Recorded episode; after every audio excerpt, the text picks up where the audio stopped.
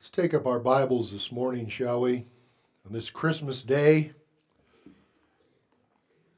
as 2022 is drawing to a close, 2023 is about to begin. The unfolding of God's positive plan to save mankind and raise up a people unto himself and a bride for his Son, Christ Jesus. Let's not turn to Hebrews this morning. Let's turn to Luke. Let's turn to the book of Luke, chapter 1.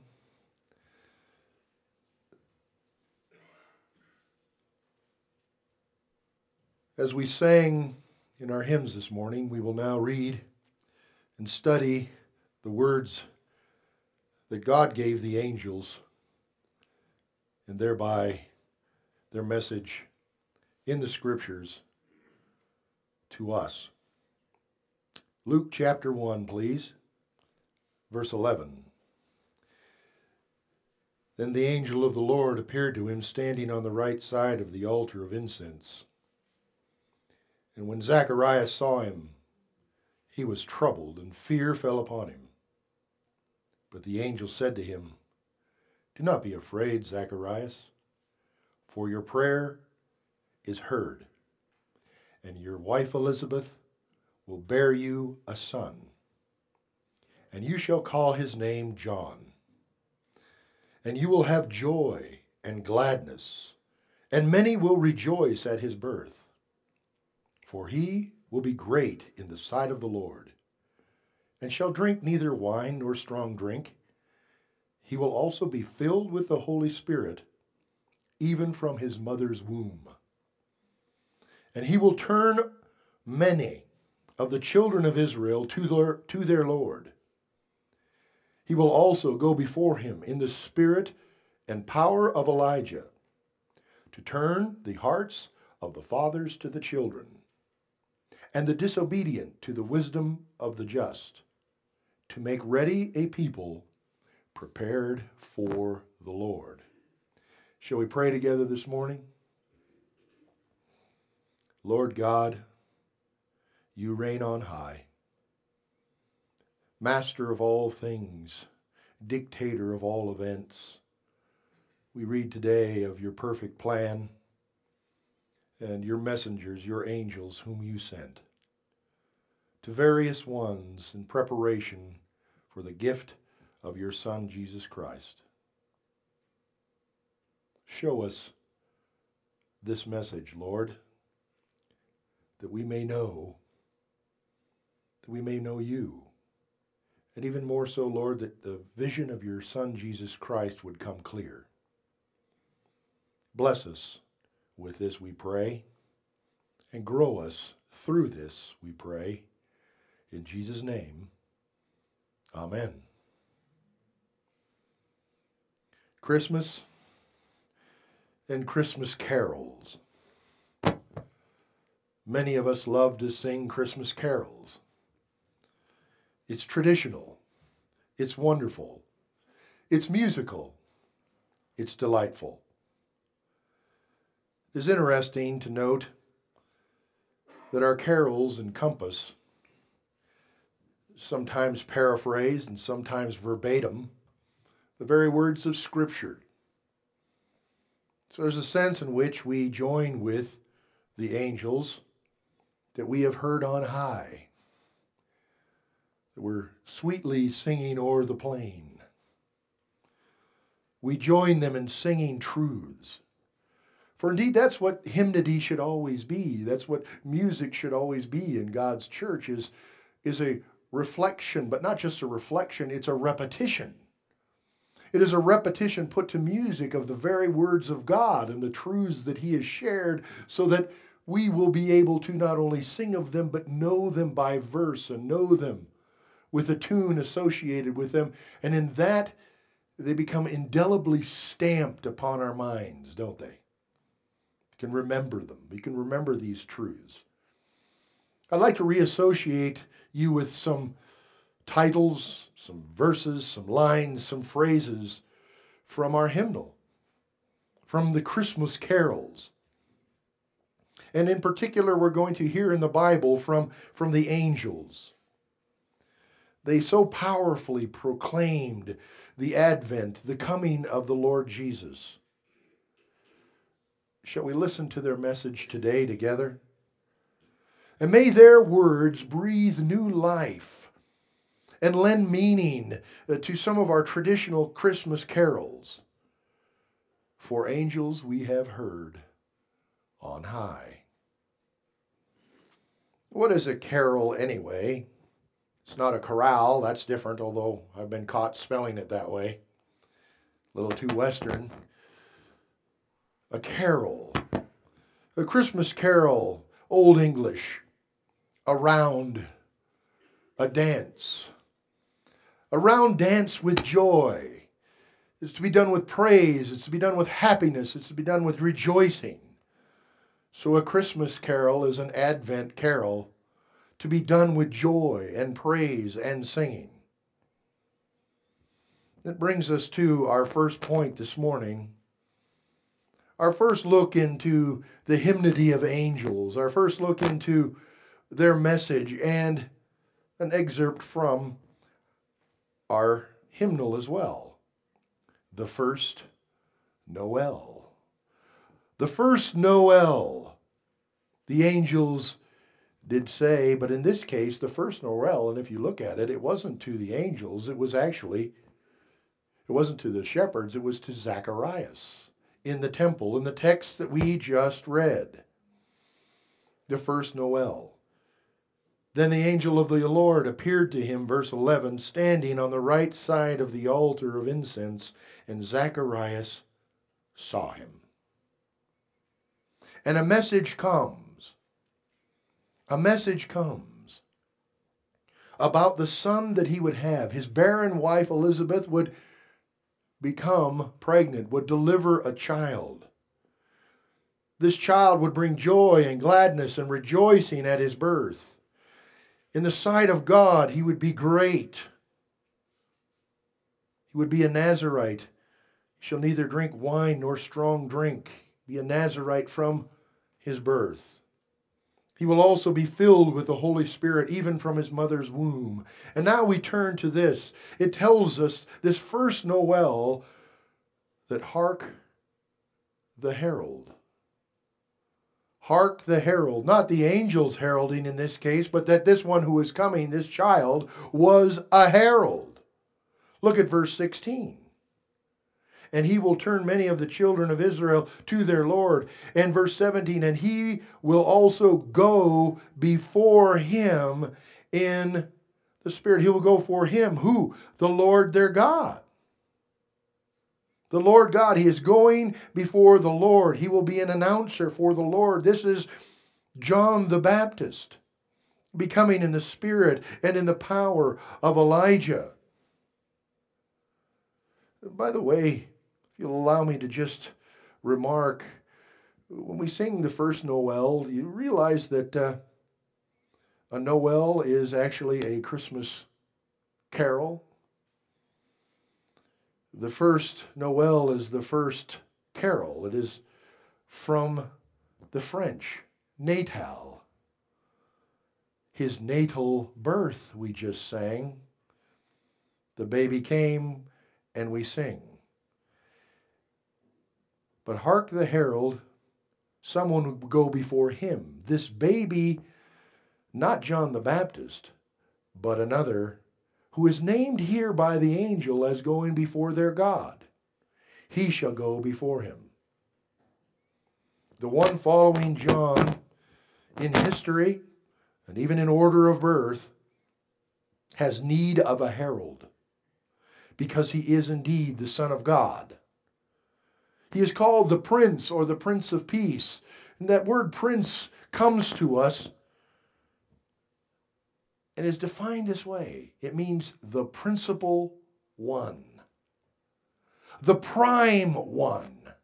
He of primogeniture, the first, his only begotten Son, the Prince of the kingdom of heaven, the Prince of the kingdom of David. He is the one to inherit it all. El Primo, the Prince. He is the Lord. The Lord is following John the Baptist. John the Baptist is a herald, and the angels, these messengers of the Lord. And by the way, that's what angel means.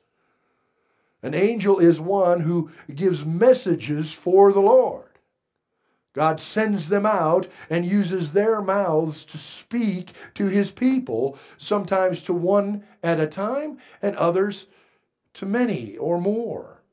At the end of the history of this age, the angels will again proclaim, and none will miss the message of the Lord. But here they're announcing John the Baptist, the herald of the King the herald of the Son of God.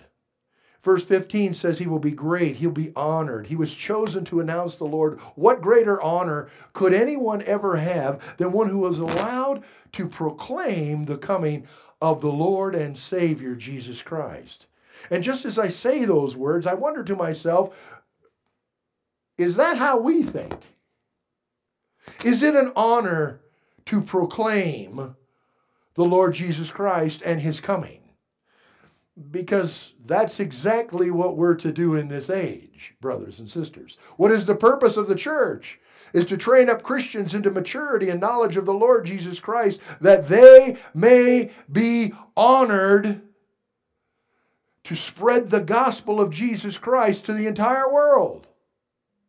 Would we be silent? What would it have been like if John the Baptist said nothing?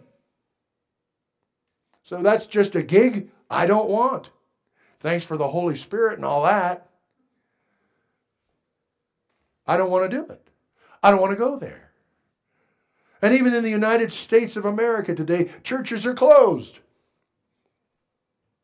An article from my friend in the congregation sent to me just that last night about so many churches across the nation because inconveniently Christmas Eve happened to fall on a Saturday night, and Christmas fell on a Sunday, which ruins all our Christmas plans. You know, the important ones the presents under the tree. Thank you for pagan influence. What are we talking about?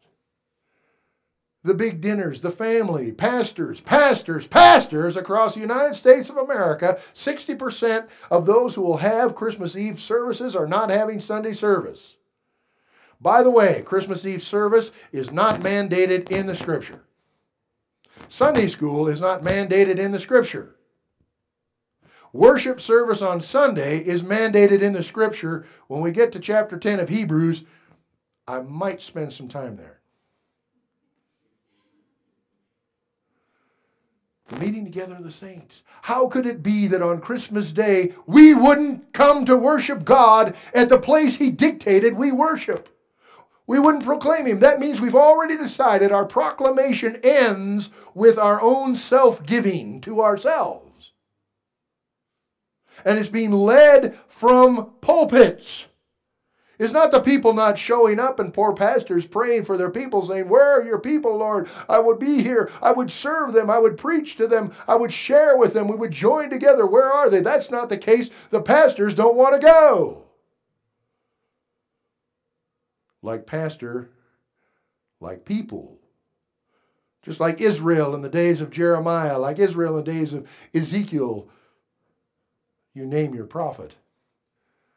Prophets prophesy lies.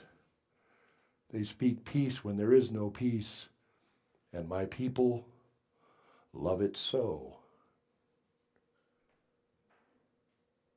Honored to be able to spread the gospel begins with where you place your body on Sundays.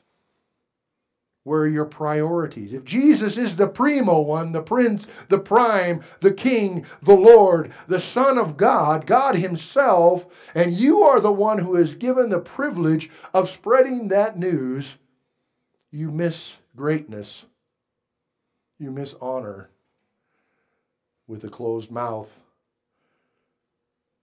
and a body that stays home. John the Baptist did not do this. John the Baptist's ministry began before the ministry of Christ. He began alone. We see no collaboration between Jesus and John the Baptist. Jesus saying, okay, I want you to go here, here, and here. You know, try the desert thing. I think that's going to be a big ministry site. People will really show up. There was none of that. As a matter of fact, it was hard. He didn't go into the cities and baptize people. He went in the wilderness and he preached the coming of the Lord, and people came. It's the opposite of the theology, the opposite of what is being taught in our nation. If we make it easy for the people, they will come. Build them more entertainments. Give them more things when they come to church. Make it easy and they'll come. You know what? Real Christians don't need that, don't want those distractions. They want to worship. They want to glorify God, and that's why you're here today. That's why I'm here today. And we can thank God that He's placed that on our hearts to be here today with John the Baptist. For angels we have heard on high. And hark the herald, let us sing John 1:19 now this is the testimony of John. When the Jews sent priests and Levites from Jerusalem to ask him, "Who are you?" In the midst of his ministry, they wanted to know, "Who is this guy?" In verse 20, he confessed and did not deny, but confessed, I am not the Christ. If you think I'm the Christ, I'm not. You know, it's important for all of us Christians to say, I'm not Christ. I'm just here to tell you about him. It isn't about me, it's about him. And that's exactly what he says. And then they asked him, Are you the what then? Are you Elijah? And he said, I am not. Are you the prophet? And he answered, No. See, both of those were prophesied in the prophets that Elijah would come before Messiah. And that God would raise up a prophet, one like Moses, Deuteronomy 18. They wondered. Then he said, Who are you that we may give an answer to those who sent us? What do you say about yourself? This is profound. This is humble, but this expresses the honor he feels in being a herald of the king. And John the Baptist said, quote, and he now quotes scripture this is a fulfillment of Scripture in the mouth of he who fulfills it. I am the voice of one crying in the wilderness, make straight the way of the Lord. He is proclaiming himself to be a herald a messenger of God, an ambassador going before his king, before his Lord, before his master. He is an official messenger with news. I have news, he says. News, news. Not just Christ is born today, Christ is coming after me. I am making straight the way of the Lord. I am crying in the wilderness. Prepare yourself, he's coming. In our age, that task is ours. The second coming. Hark the herald. Is the church singing? John again, chapter 1, skipping down to verse 27, if you'd gone there in your Bibles he announces this. He said, It is he who coming after me is preferred before me, whose sandal strap I'm not worthy to loose. He understands his position, that he is the lower and his master is the higher, and there's one coming after him. Two verses later in 29, he says, it says, The next day John saw Jesus coming toward him, and here he is as the herald. He stands up, he sees Jesus. Jesus is coming, and what does he say? to all of the crowds, to all of those around him, he says these words Behold, The entire ministry of baptism, the entire ministry of calling people to repent, and that was the ministry of John the Baptist. His first words in Matthew repent, for the kingdom of heaven is at hand. Turn from your sin is what repent means, and turn and prepare your hearts for the coming of God. If God was coming today, what would you want to be doing? Oh, we'll just set him an extra place at the Christmas table, eh? Does he need a present under a tree? Don't want him to feel left out. What would we really be doing?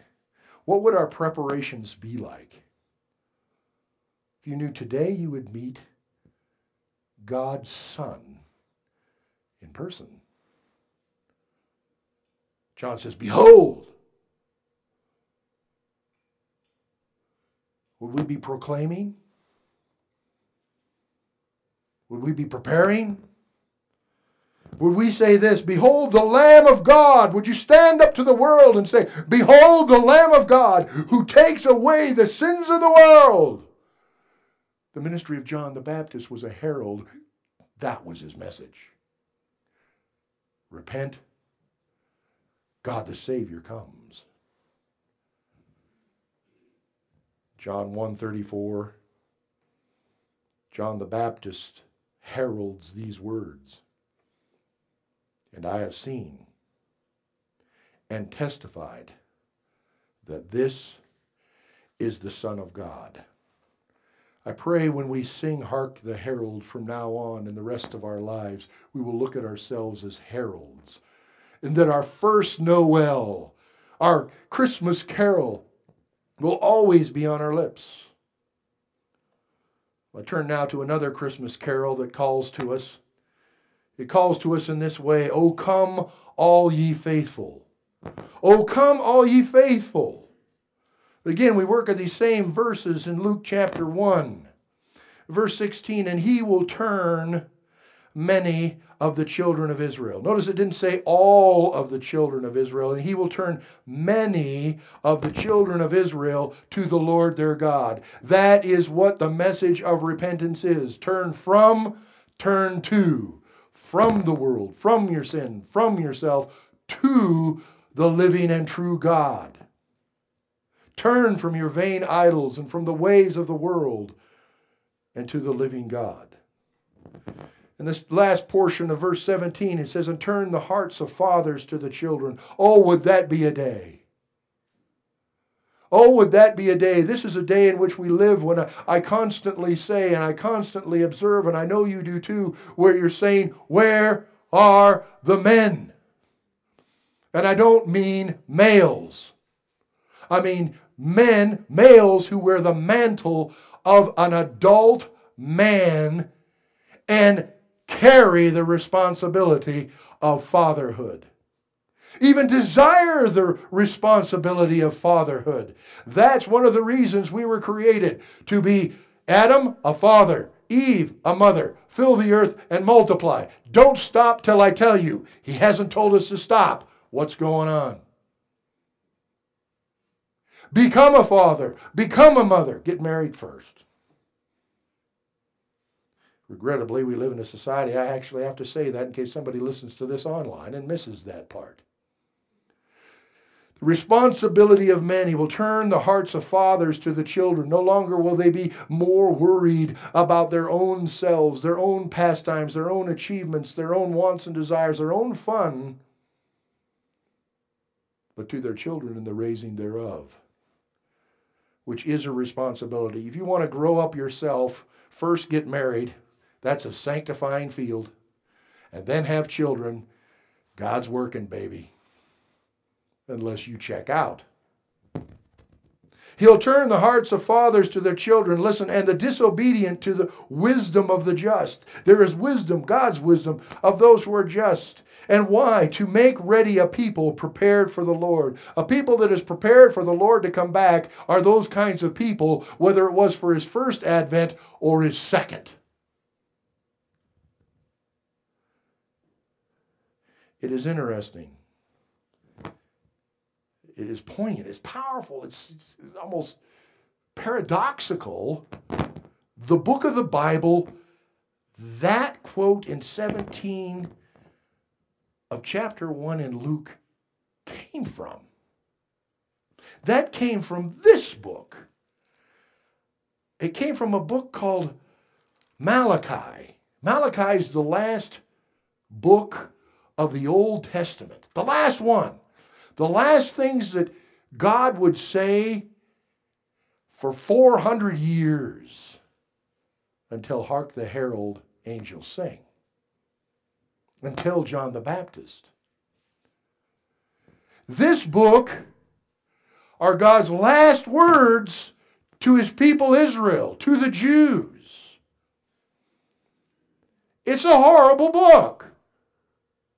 It's full of judgments. I mean, horrible in the sense that when you look at the lives of the people therein described, it is full of family relationships falling apart, of mixed marriages where Israel is marrying into the pagan world and culture and bringing it into themselves. Of constant divorce. Do you know where we know how God feels about divorce and family? We find it here in Malachi.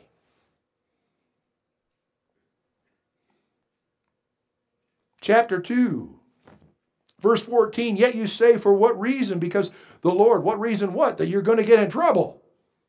You're going to have punishment. Yet you say, For what reason? Because the Lord has been witness between you and the wife of your youth. The marriage covenant, the marriage vow, God is a witness. Why do we have it in church? Why is it so important? Because it is a vow, it is an oath, and God is the witness of it between you and the wife of your youth, with whom you have dealt, listen, treacherously.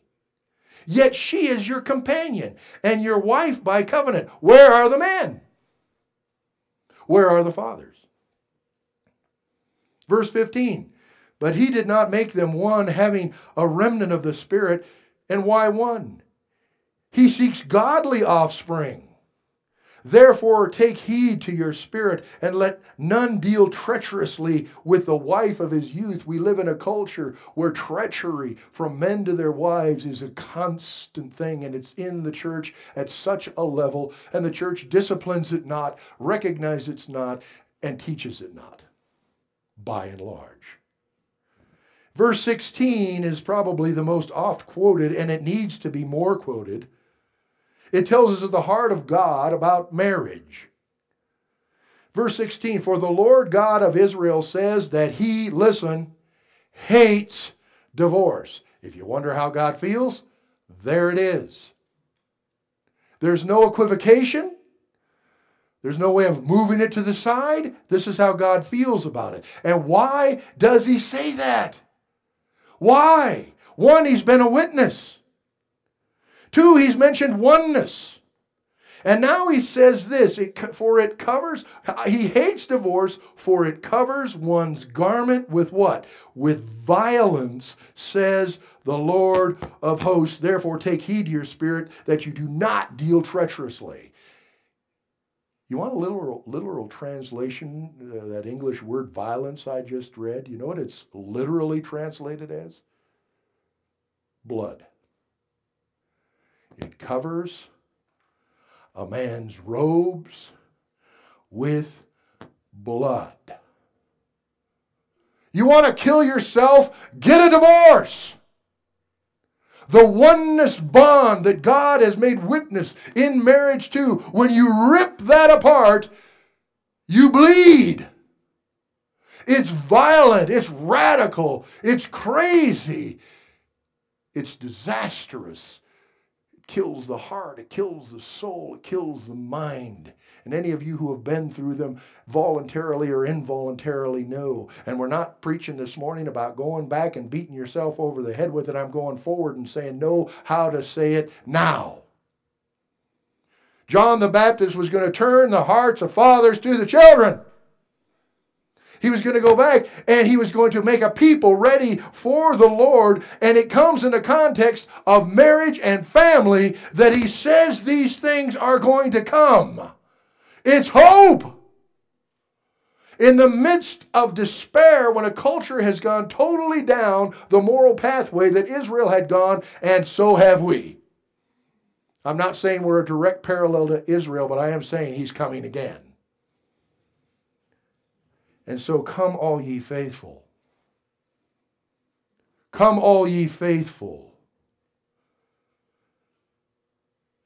Fathers, turn your hearts to children. Become wise. The wisdom of the just. Make a people prepared for the Lord. That's what we do in church. Prepare you for the Lord so that you can go out and prepare others for the coming of the Lord. Oh, come, all ye faithful, and now go tell it on the mountain. Go tell it on the mountain in the spirit and power of Elijah. In the spirit and power of Elijah, John the Baptist will come. And as soon as you say Elijah, I hope your mind springs forth with the greatest event in the prophetic life of Elijah. King Ahab, Queen Jezebel. There's a reason Jezebel's not a name people name their daughters. And King Ahab was a bad guy even in Moby Dick. Twisted, sinful king and queen killed the prophets of Israel. Elijah alone stood before them, challenged all the prophets, 400 prophets of Baal and other, other false prophets as well, up on Mount Carmel. Go tell it on the mountain. Did he hide? He kind of wanted to, but he went up on the mountain. And he challenged the prophets of Baal, and God delivered by a great delivery. And the offering of Elijah was accepted by fire and force of God, and the prophets of Baal were slain. Go tell it on the mountain. This one who comes to herald the king will come in the spirit and in the power of Elijah. And as Isaiah said, the voice of one crying in the wilderness, prepare the way of the Lord, make straight in the desert a highway for God. As he said himself, I am the voice. I am the voice. One crying in the wilderness. What is your voice? Where is it today? Where's our voices in this country? When churches are closed on Sunday, on Christmas Day. Next, the angels give us lyrics for the car- carols we sing as well. We go a little farther in the book of Luke to Luke the first chapter again. I want to start a little earlier, a little further forward here. And we ask with Mary, or we sing with Mary, What child is this? The angels appear to Mary. The angels give her a message. It is a message of grandeur. It's a message of hope. It's a, a message that everyone would want to have who is a, a woman in Israel then the angel, verse 30, says to her, Do not be afraid, Mary, for you have found favor with God. And here's the message of the angel, and behold, and behold, you will conceive in your womb and bring forth a son, and shall call his name Jesus. Isn't it so wonderful? It, this is a, you, Christmas is a baby story, but it's about God.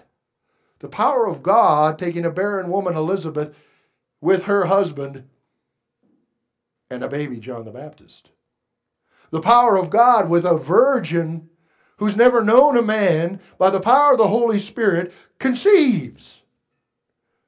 She'll conceive in your womb and bring forth a son, and shall call his name Jesus. He goes on to say, He will be great, and he will be called the Son of the Highest, and the Lord God will give him the throne of his father David, reminding us that Mary is of the line and lineage of David, as was Joseph. And he will reign over the house of Jacob forever, meaning all of Israel, not just Judah, all of Israel forever. And of his kingdom there will be what? No end. What a message. Uh, angels we've heard on high. But then Mary asks a very practical question. I think she was a rather practical young girl. And she was young. Listen to this. Then Mary said to the angel, so respectfully but inquisitively, How can this be? Since I do not know a man. How can this be? What child is this? How can this be? I know how the world works. There can be no child unless a man and a woman come together. How could it be that I shall bear this child if I have not known a man? What child is this? Well, the angels have been heard on high. And then he tells her, O come, O come from our hymns, Emmanuel. How can this be? O come, O come, Emmanuel. Let's look now at verse 35. As we read along here, Mary said to the angel, How can this be since I do not know a man? And the angel answered and said to her, The Holy Spirit will come upon you, and the power of the highest will overshadow you. Therefore, also, that Holy One who is to be born will be called, listen, the Son of who? God. O come, O come, Emmanuel. What, does that mean again? Oh, yeah. God with us. God dwelling with us through this child. How can this be? And some of you might say, well, what, what happened when the Holy Spirit came over? I'll tell you exactly what I know. I know this what Hark the Herald Angels sang. That somehow this would work. The God who spoke the world into existence has no problem with this. The Holy Spirit who hovered over the face of the earth and made it fertile, made it life, made it go. This is not a problem. We are finite, we can't get it. God doesn't even worry about it. And how did this union be formed, this God man? I don't know. Do I need to know? I mean, really, do I need to understand how the God man thing works? What happened in the incarnation? What is in the theological hypostatic union? Well, I know what it is God man, Jesus. Do I really need to know more than that? No. Oh, come, oh, come, Emmanuel. That's what you need to say. Who wants anybody else? to a virgin. To a virgin. It's a hard mystery to understand, and it always has been. Even the whole idea of what this child would do is proclaimed, if in a magnificent way, by the Apostle Paul later in history, after Christ has been crucified, raised from the dead, ascended into heaven, and Paul, the Apostle, begins his ministry he writes these words But if I'm delayed, I write to you that you may know how you ought to con- conduct yourself in the house of God. What should we do in church? What should we do in church on Christmas Day? Here's how you conduct yourself in the house of God. It's so amazing what he says next, which is the church of the living God the pillar and ground of truth. This is the place where the foundation of truth is, and the pillar that upholds that truth goes out. And without controversy, he goes on to say, Great is the mystery of godliness.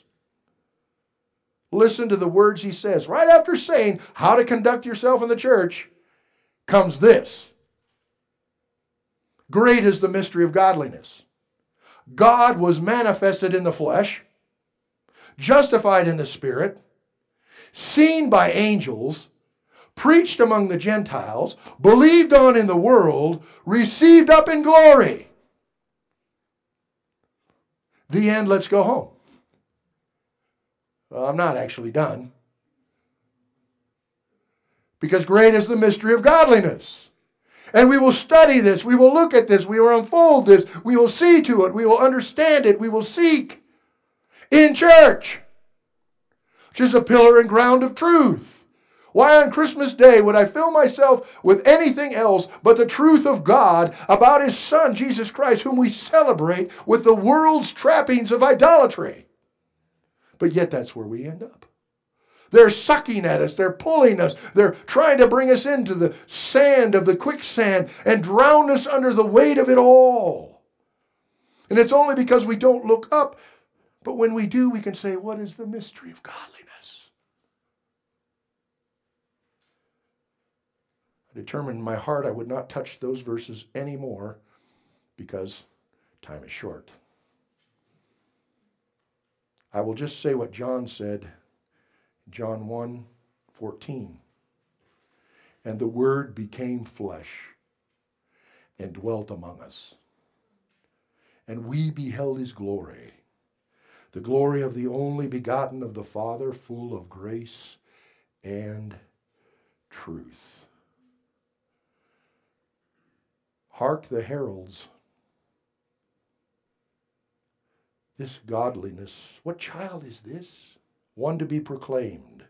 Matthew 28 19, the Great Commission go therefore and make disciples of all nations, baptizing them in the name of the Father and of the Son and of the Holy Spirit what to do in church, what to do everywhere, teaching them to observe all things that I have commanded you. And lo, I am with you always. Do you believe that today?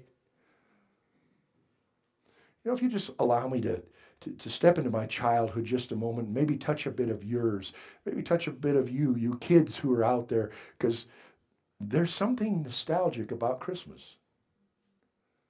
There's something that we're drawn to. There, there, there's, there's some sort of thing that happens.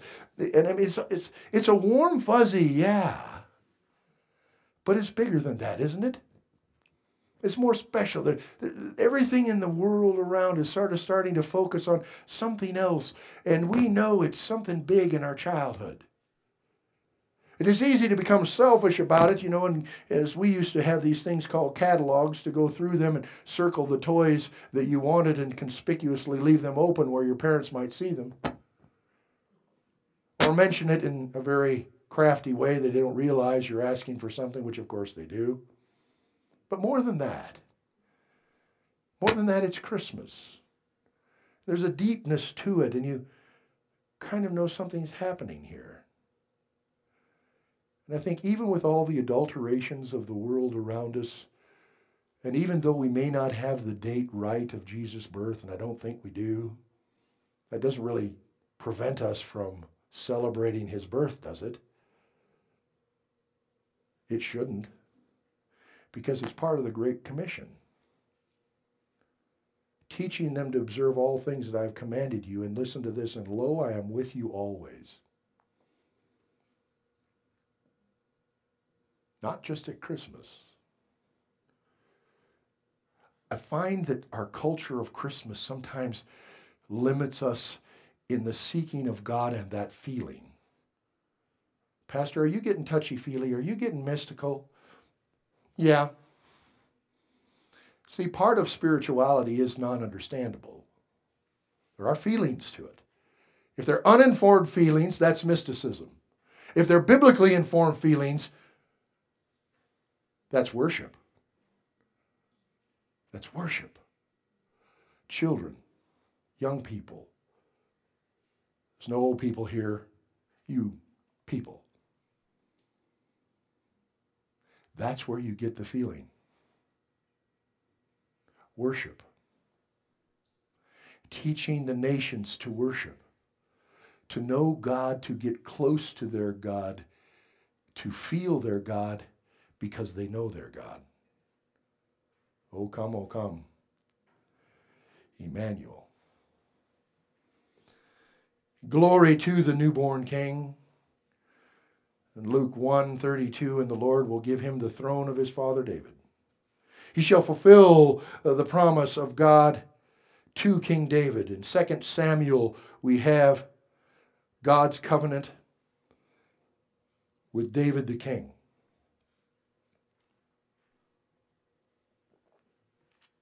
And when God makes a promise, it's a good one. God says to David in 2 Samuel 7:12 when your days are fulfilled and you rest with your fathers, i.e. when you're dead, I will set up your seed after you who will come from your own body. This is why Christ had to be human.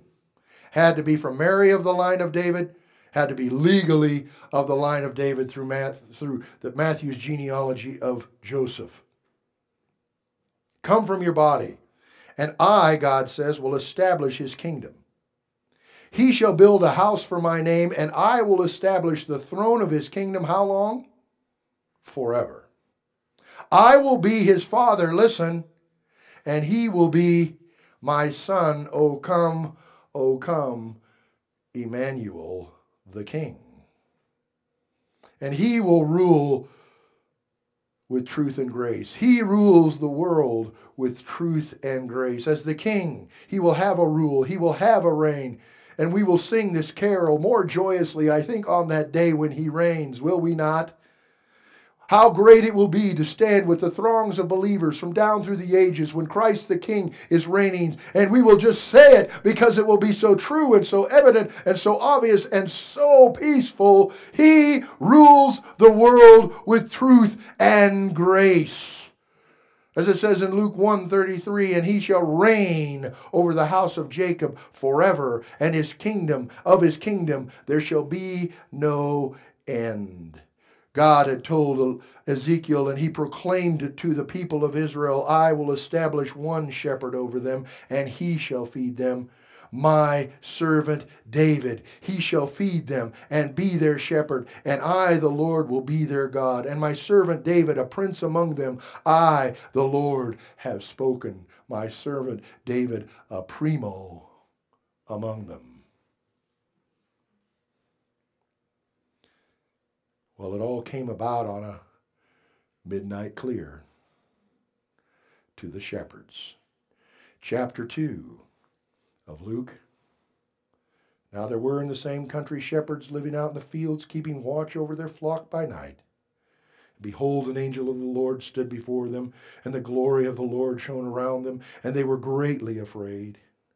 Then the angel said to them, Do not be afraid, for behold, I bring you good tidings of great joy, which will be to all people. For there is born to you this day in the city of David a Savior, who is Christ the Lord.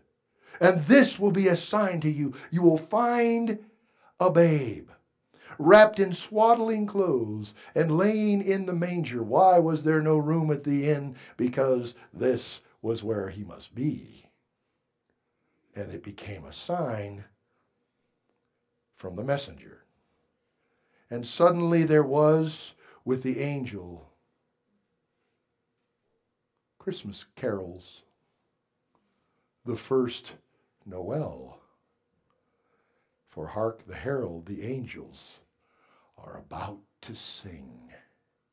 And suddenly there was with the angel a multitude of the heavenly host, praising God and saying, Glory to God in the highest, and on earth peace, goodwill toward men.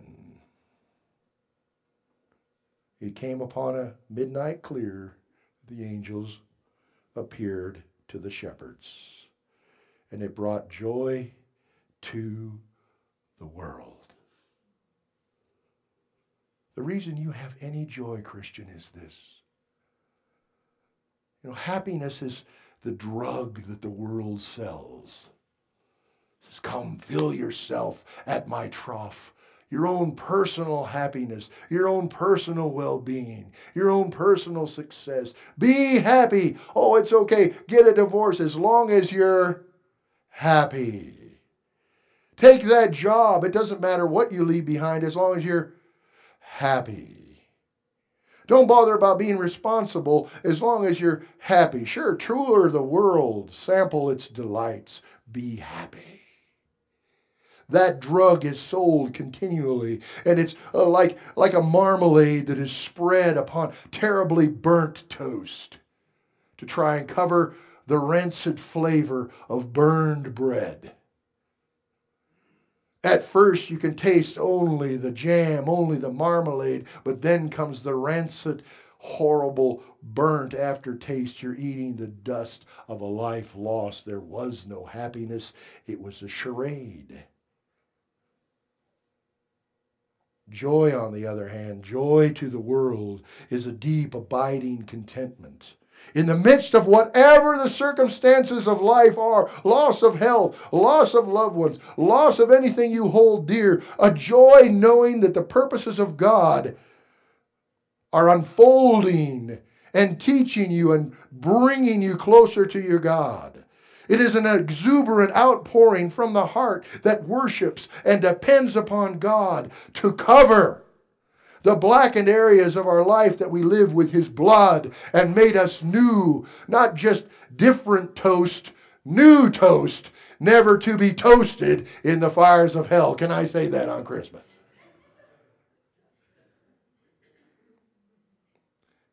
And he came in a little town of Bethlehem. For there is born to you this day in the city of David. What city, what was that? That was Bethlehem, the house of bread. He who would later say, I am the bread of life. I am the manna that has come down from heaven, was born in the city of David, the city of bread, where God would send the bread of life. Shall be to all people not just kings, not just emperors, not just nobles, devout shepherds doing their job out in the fields at night, doing their job.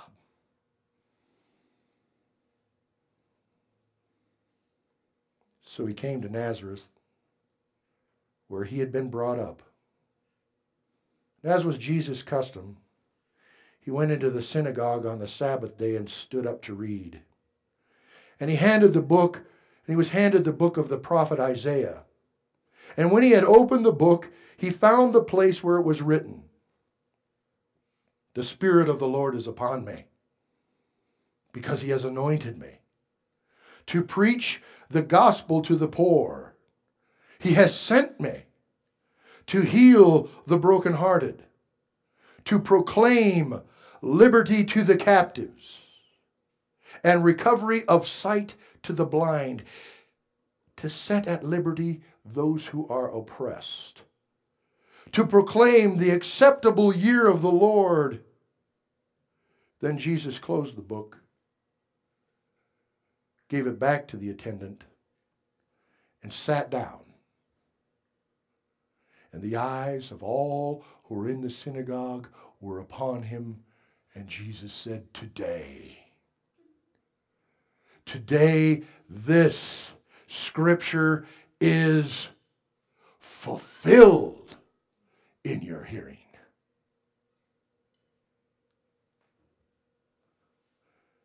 This is the night of our dear Savior's birth. It came upon a midnight clear in a little town of Bethlehem. It was the night of our dear Savior's birth. He is the Word that saves. He is the God that saves. He is the sacrifice that saves. He is the high priest who leads us to God in salvation, covered by his blood. Isaiah 45 21 Tell and bring forth your case. Yes, let them take counsel together who has declared this from the ancient time? Who has told it from that time? Have not I the Lord? And there is no other God beside me, a just God and a Savior. There is none beside me. Yet I am the Lord your God, ever since the land of Egypt and you shall know no God but me. For there is no Savior besides me. This is the night of our dear Savior's birth. Jesus' words, and I give them eternal life, and they shall never perish. Neither shall anyone snatch them out of my hand. My Father who has given them to me is greater than all, and no one is able to snatch them out of my Father's hand. I and my Father are one. There is only one Savior, God. Jesus and God are one. Hark the herald angels sing. Glory to the newborn King. Peace on earth and mercy mild. God and sinners reconciled. Let's pray.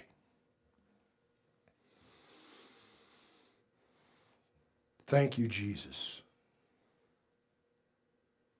Praise you, Father God.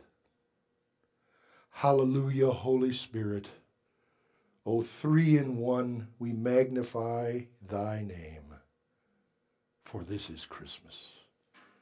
A work of Father, a work of Son, a work of Holy Spirit, three in one. Blessed be the name of the Lord forever. May it come from our lips in faith. May it come out of our mouths in proclamation. Joy to the world. The Lord has come. We pray this in Jesus' name. Amen.